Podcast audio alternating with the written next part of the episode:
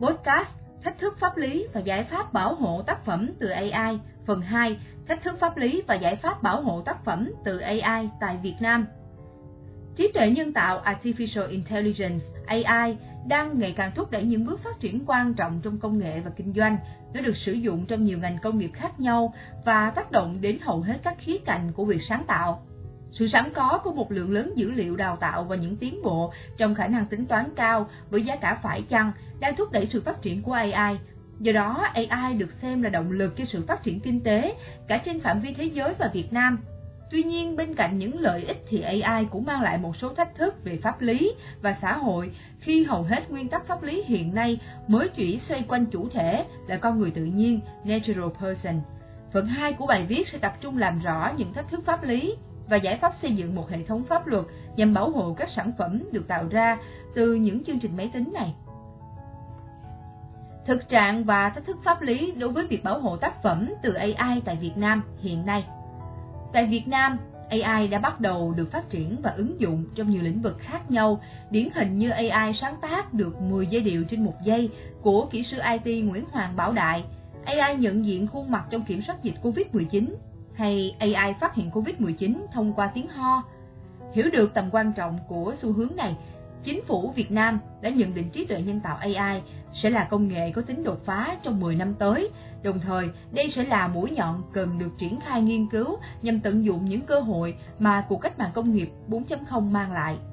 Để sử dụng tốt những lợi thế mà AI mang lại cho sự phát triển của nền kinh tế số, thì việc dự báo những thách thức pháp lý cũng như đề ra một số giải pháp nhằm giải quyết các vấn đề trên là điều tất yếu phải làm. Vì dù muốn hay không, AI vẫn đang trở thành một phần không thể thiếu của cuộc sống con người trong kỷ nguyên số, đặc biệt là khi AI hoàn toàn có khả năng tự suy nghĩ, tự sáng tạo ra các tác phẩm riêng, cũng như có khả năng gây ra những thiệt hại mà đôi khi cả người sử dụng, lập trình viên hay chủ đầu tư không thể lường trước được. Bên cạnh những tác động tích cực và chính sách ưu tiên phát triển AI thì những tác động tiêu cực của AI cũng xuất hiện theo. Bởi lẽ AI không phải là con người tự nhiên, dù AI cũng có những suy nghĩ theo các thông số đã được lập trình sẵn và cập nhật dữ liệu liên tục, nhanh chóng. Theo đó cũng xuất hiện một số thách thức về mặt pháp lý đối với việc bảo hộ tác phẩm được tạo ra từ AI và đặt ra bài toán mà những nhà nghiên cứu, nhà lập pháp phải nghiêm túc xem xét vì những thách thức và rủi ro về xã hội và pháp lý là luôn tiềm tàng khi bùng phát sẽ rất khó kiểm soát. Dù hiện nay ngành công nghệ thông tin IoT tại Việt Nam đang trên đà phát triển như vũ bão, nhưng hệ thống pháp lý vẫn chưa có một cách tiếp cận nào rõ ràng cho AI hay những thực thể mang AI. Việc này thực sự là một thách thức trong quá trình ban hành và áp dụng pháp luật nhằm điều chỉnh nhóm đối tượng trên. Pháp luật dân sự ở Việt Nam quy định chủ thể phải là cá nhân hoặc tổ chức, chưa ghi nhận dạng chủ thể là máy móc hay chương trình máy tính, Do vậy, sẽ là không thể nếu xác định tư cách pháp lý của AI cũng như những thực thể mang AI là những chủ thể trong pháp luật, có quyền như một con người.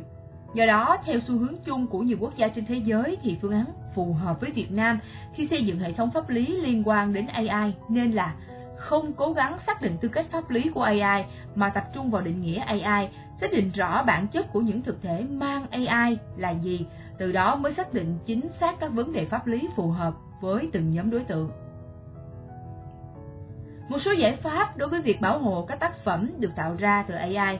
để tận dụng được những lợi thế do AI mang lại cho sự phát triển của nền kinh tế, thì việc dự báo những thách thức pháp lý cũng như đề ra những giải pháp nhằm giải quyết thách thức là điều tất yếu phải làm. Theo đó, tác giả có một vài khuyến nghị như sau. Một là Pháp luật về sở hữu trí tuệ hiện hành mới chỉ quy định về việc bảo hộ những tác phẩm mang tính chất truyền thống theo tiêu chuẩn cũ, tức là chỉ thừa nhận tác giả là một con người thực tế. Tuy nhiên, không thể phủ nhận rằng các sản phẩm được tạo ra từ AI hoàn toàn có thể đáp ứng được điều kiện để được coi là một tác phẩm sáng tạo theo quy định của luật sở hữu trí tuệ và không thuộc danh mục những tác phẩm không được bảo hộ về quyền tác giả. Chính vì vậy, khuyến nghị các nhà lập pháp nên xây dựng những ngoại lệ riêng nhằm công nhận sự bảo hộ đối với các tác phẩm được tạo ra từ AI này, giống như quan điểm của Anh Quốc trong đạo luật bản quyền, kiểu dáng và bằng sáng chế năm 1988 CDPA.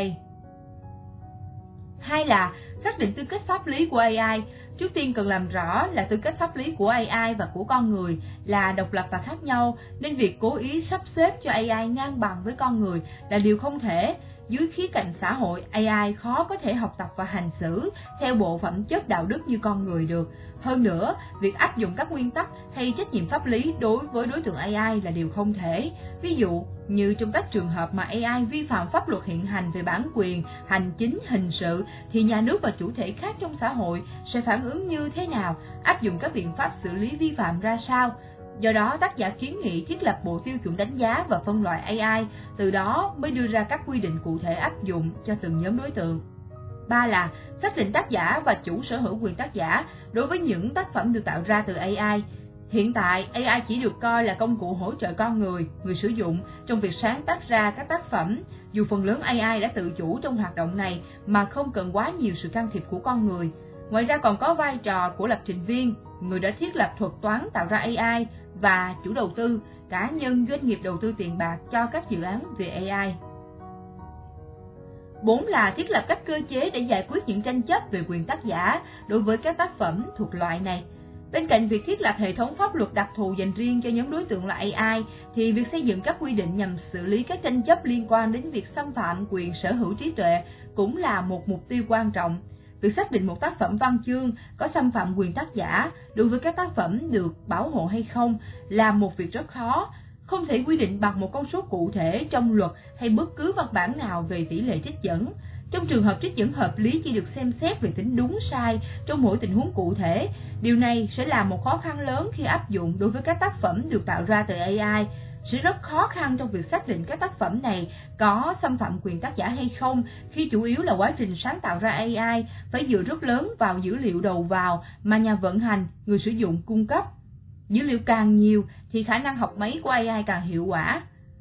Năm là thiết lập hệ thống pháp lý về việc bồi thường thiệt hại do AI gây nên. Dù AI không phải là con người thực tế, dù lập trình viên luôn lập luận rằng họ viết ra các thuật toán ngẫu nhiên nhằm hạn chế sự sao chép của AI, dù người sử dụng đưa ra lý lẽ rằng việc họ cho chạy các chương trình máy tính là chỉ để phục vụ nhu cầu cá nhân, nhưng các hành vi xâm hại các quan hệ pháp luật về sở hữu trí tuệ hay dân sự vẫn hoàn toàn có thể xảy ra điển hình như các hành vi xâm phạm bản quyền của các tác giả khác vì cơ chế hoạt động của AI là học máy, học từ những dữ liệu đầu vào, nên người cung cấp dữ liệu gửi dữ liệu gì vào, AI sẽ học theo như thế, dữ liệu càng ít thì khả năng đạo văn sẽ càng cao. Hoặc vì AI là chương trình máy tính có thể thể hiện qua các thực thể hữu hình khác, nên những sản phẩm của AI hoàn toàn có thể xâm hại đến những chuẩn mực đạo đức xã hội do con người lập ra, như có những câu văn, lời nói xúc phạm nhân phẩm người khác, Do đó, việc thiết lập hệ thống các quy tắc pháp lý để điều chỉnh vấn đề bồi thường thiệt hại do AI gây ra